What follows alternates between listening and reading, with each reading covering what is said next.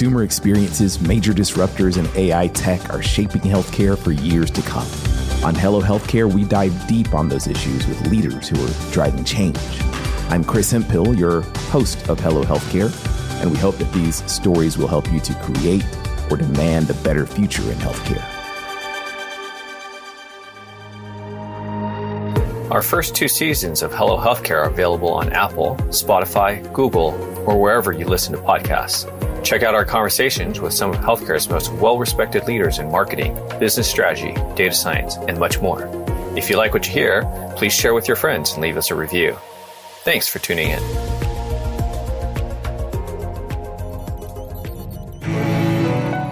Hello, healthcare. This is Noah Locke, Director of Marketing Technology at UW Health, coming to you from Madison, Wisconsin. I'm really excited to share that I'll be speaking at this year's HCIC alongside my colleague, Matt Health, Director of Digital Marketing. Our topic going headless and serverless, building a bleeding edge MarTech stack from scratch. If you're planning a website rebuild or looking to level up your tech stack, then this session's for you.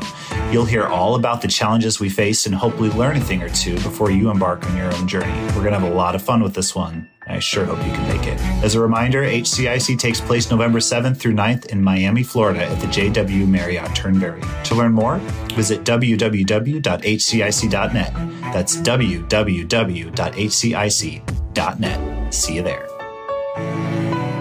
Hello, healthcare. All right, folks. I am again, once again, excited to bring on a guest who I've known for a very long time. And you might too. You might not necessarily get to see him a lot, but you might get to hear him a lot because Chris Boyer is the host of the Touchpoint podcast and also the founder of the uh, Touchpoint Podcast Network. So you've heard Chris or Chris's content if you're listening to a lot of podcasts that are specific to our little sector of healthcare, healthcare marketing. But we're not going to be talking about podcasting today. what we're going to be focusing on is the technical aspects of uh, content strategy. So we're familiar with this concept of getting content out to the right people, matching the right content to the right folks. But there is a deeper aspect in, in how we do that to make sure that it's not just generating content for content's sake, farming out a, a ton of blog posts and videos and things like that, but really, what are the technical things that we should be paying attention to mm-hmm. with this content strategy to make sure that we're maximizing the effectiveness of it. So again, I haven't given you enough credit, Chris, not just in podcasts, but also leading digital and marketing efforts at uh, Beth Israel Lahey. Mm-hmm. And I'll let you handle your background. well, thanks, Chris. I'm excited to be here. And you and I have talked quite often over the years and um, kind of excited that we can actually see each other in person too. Yes. That's one of the other great benefits of this. Yeah, I've been in, in healthcare, digital healthcare for, oh gosh, almost 15 years now. And I came into it like looking at the digital platforms, websites and social media and like all these platforms and how do they fit into our overall marketing and communication strategies. Over those years, I, I got involved with a number of organizations, you know, the Mayo Clinic, Social Media Network. I've been involved in conferences and, and other things like that.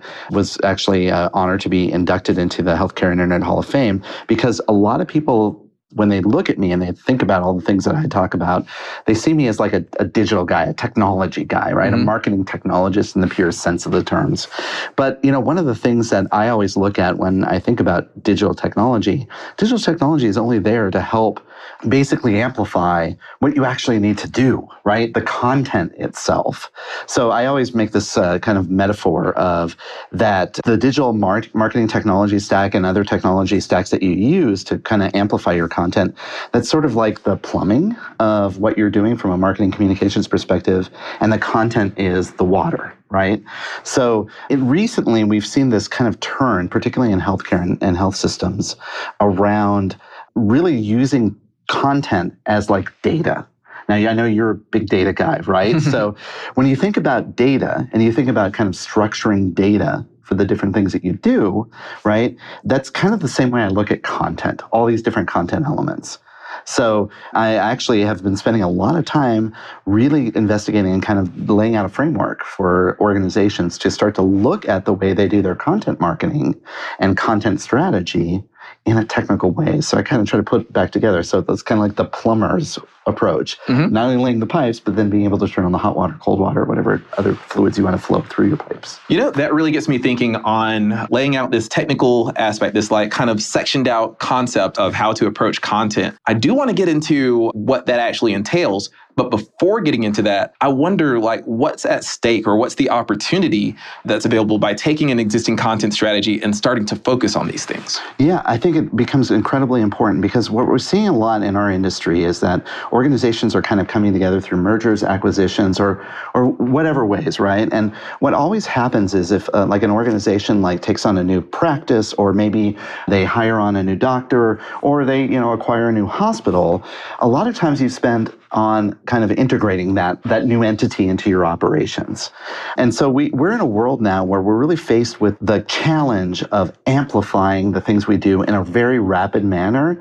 And not only amplifying it to your own digital channels, your websites, your social media, your whatever you're, you're publishing your, your content on, but it's like the world of digital has become even more complex too, in that now we have things like Google and Google My Business and all these other places that can also subsume your content. And so now what we have to do is we have to stop for a second and say, okay, we created this great blog post and we're writing great content about what you know the way we impact our communities how do we use that content and structure it in a way so that it can amplify in a significant way and it basically removes the the content from being contained to just one entity to now it becomes manageable and fungible by a lot of different places. And that is imperative to organizations because I don't know, every day I hear doctors say, you know, I Google my name and I can't find myself. And what they're finding is like other websites that talk about the doctor, right? Mm-hmm. Or, or, or, you know, uh, the, the CEO of a hospital says, I look for it and I have this like Wikipedia page and I have this Google My Business page and that content's not real. And that's, we have to get that updated. How can I do that? And whenever I hear that, what I'm hearing is really ultimately, that's a problem with the technical aspect of the way we're using content.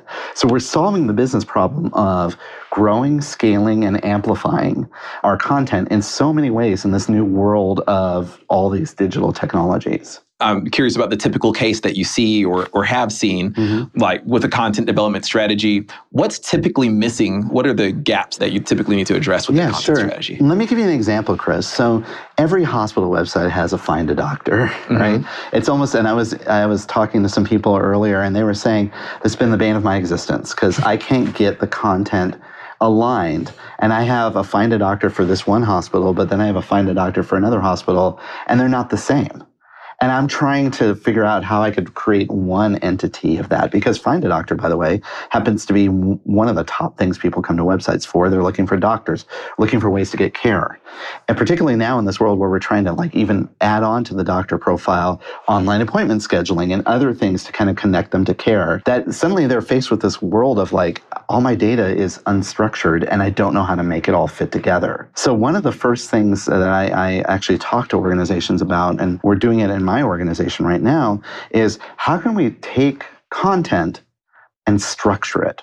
Structure it in a way so that we can put it in anything a website, content management system, social media, and email, our CRM, or even in a backend database. Because ultimately, if you structure your content in the right way, what you can do now then is you could take this content and put it in different parts, uh, different different technologies, so to speak, mm-hmm. and you can you can syndicate it basically. You can create it once and publish it everywhere. And all of that is based on how you structure your content. And when I talk about structured content, it's not about we have titles that are the same length of words. That is a structured piece of content. What I'm talking about things are like this is if you're going to share it on social media, this is the little tag that pops up. Or if you share it on on Google, if it's like shows up on a Google search result, here's the SERP, right? The little sentence underneath of it. And moreover, it's also a lot of the structure around content is stuff that you don't even see because you can give that content context. So you could say this blog post by a diabetic endocrinologist, right, a person who treats diabetes that is about type 1 diabetes for, juven- for juvenile patients. You can actually add metadata. Now, this is a term, right? When you think about SEO and other things, you can add metadata to that content that you don't ever see it wherever it's published, but it actually gives it context, right? It tells you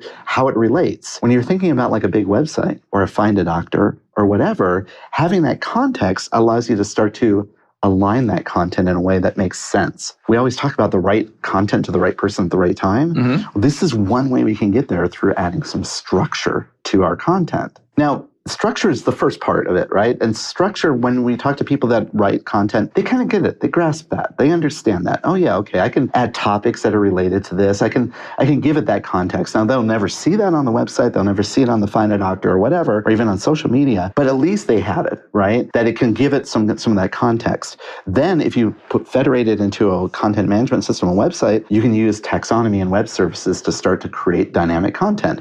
I'm navigating to diabetes section and I'm here now here's this doctor and here's the content related to this doctor. And we can start to create personalized experiences around the content. Again, getting to that right content to the right person at the right time. Mm-hmm. Now, the second element of content strategy, though, technical content strategy, is goes past structure because there's a big player in the market right now. We hear it all the time SEO, right? Search engines, Google, Bing, well, you know, Google. They're there. Yeah, I know, I know.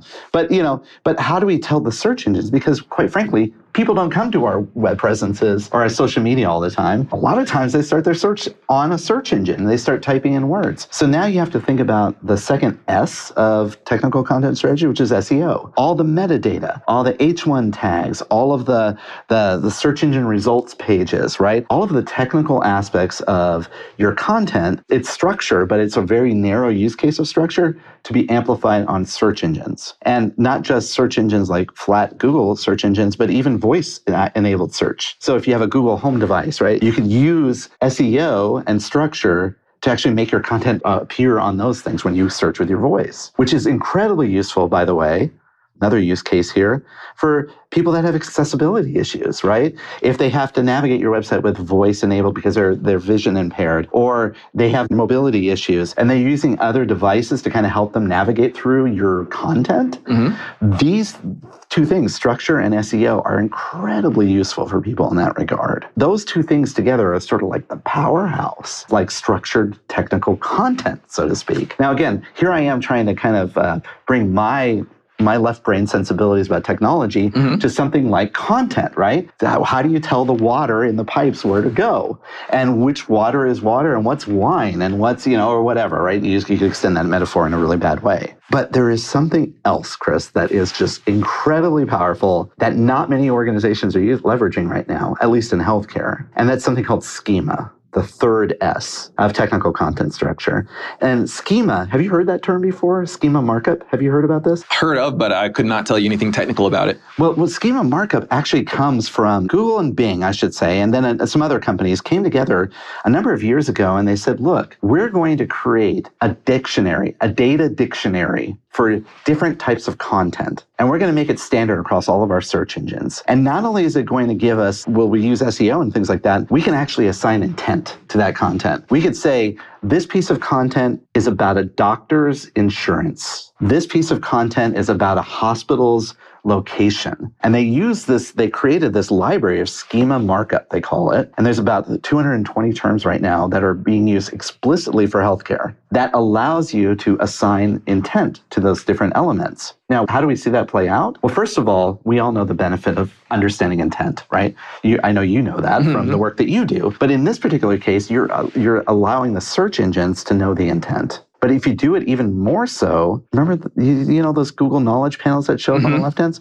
You can actually start to use schema markup to start to have your content appear there over other content. And moreover, in your search result, have you ever seen the little bullets underneath where it says, here's Dr. Chris Hemphill, and then underneath it says, these are the insurances that Chris accepts, these are the office hours, you know, a variety of different things that you could do. You could use schema markup to do that. Mm. And what you're doing in effect is you're kind of buying into this whole concept that Google and other search engines are trying to do, which is give people the right content at the right time so they can go right to it. But you right underneath the search result, right? So not only do you have the search result, now you have the schema markup to say, I can not only give you information about Dr. Chris Hemphill, but I can give you other information about insurance, office hours, online appointment scheduling, etc. Those three things together, structure, SEO, and schema, if you look at your content, all of your content that you're creating in your marketing communication suite, suddenly you have now unlocked the potential of federating your content to wherever right? Because now you're you're created basically a standard data dictionary for your content that can be federated to whatever platform you want it to. And here's the other trick, Chris. In healthcare, a lot of that content marketing creates, it's great, right? It's it's unstructured before we structure it and do all of this. That's very important. But there are sources of truth information that are coming from other databases within your organization, physician credentialing databases and other things like that. By taking that data and also doing structure, SEO, and schema to it, suddenly now you can tap into multiple data sources across your organization and you're well on your way to starting to create things like digital front door strategies and other things like that. Hello Healthcare is brought to you by Actium Health. Healthcare leaders use Actium's CRM intelligence to drive patient volume by activating patients and driving meaningful engagement. Our AI driven solution makes patient outreach simple and easy by identifying and predicting patient needs. Learn more at actiumhealth.com. And now, back to the show.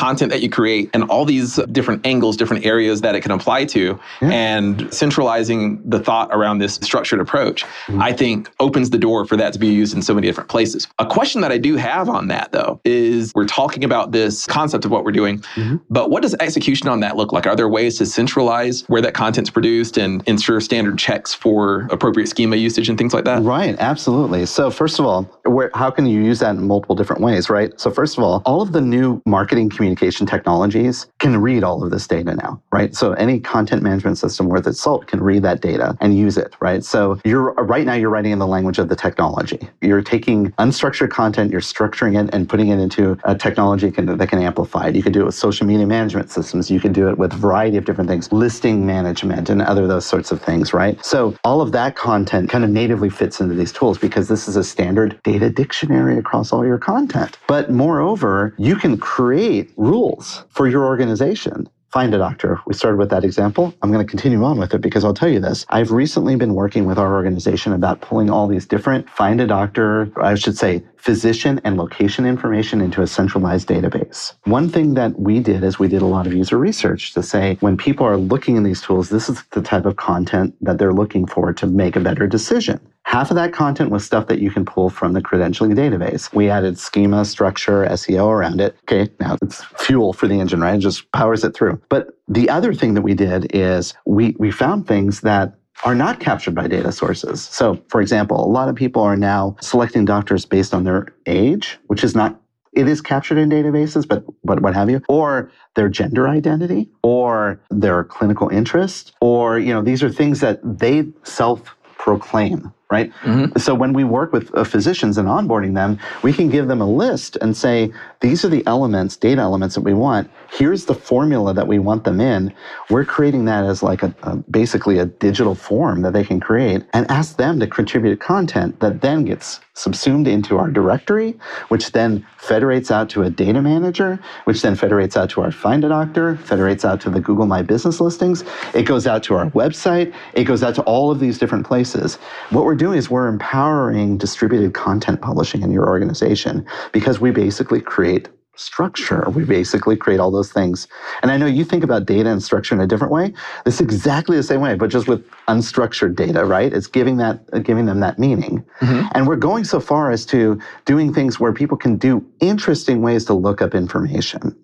I was just uh, listening to a podcast about when COVID came out, and they were saying that in the national databases, they were capturing people's ethnicity. And they said, okay, so if you're Hispanic, if you're Black, if you're Filipino, whatever it might be, right? Whatever you, you have. And if people selected more than one, they bunched it together and called it multiracial. Okay. Now, you and I both know that's meaningless, mm-hmm. right? If we could structure our content the right way, we don't have to combine things to make it easier. We can actually now use logic and data and all of the other things, you know, like a good CRM system, a marketing on it. We could now start to say, oh, I am a patient that wants to find a person that is Latino and also Filipino.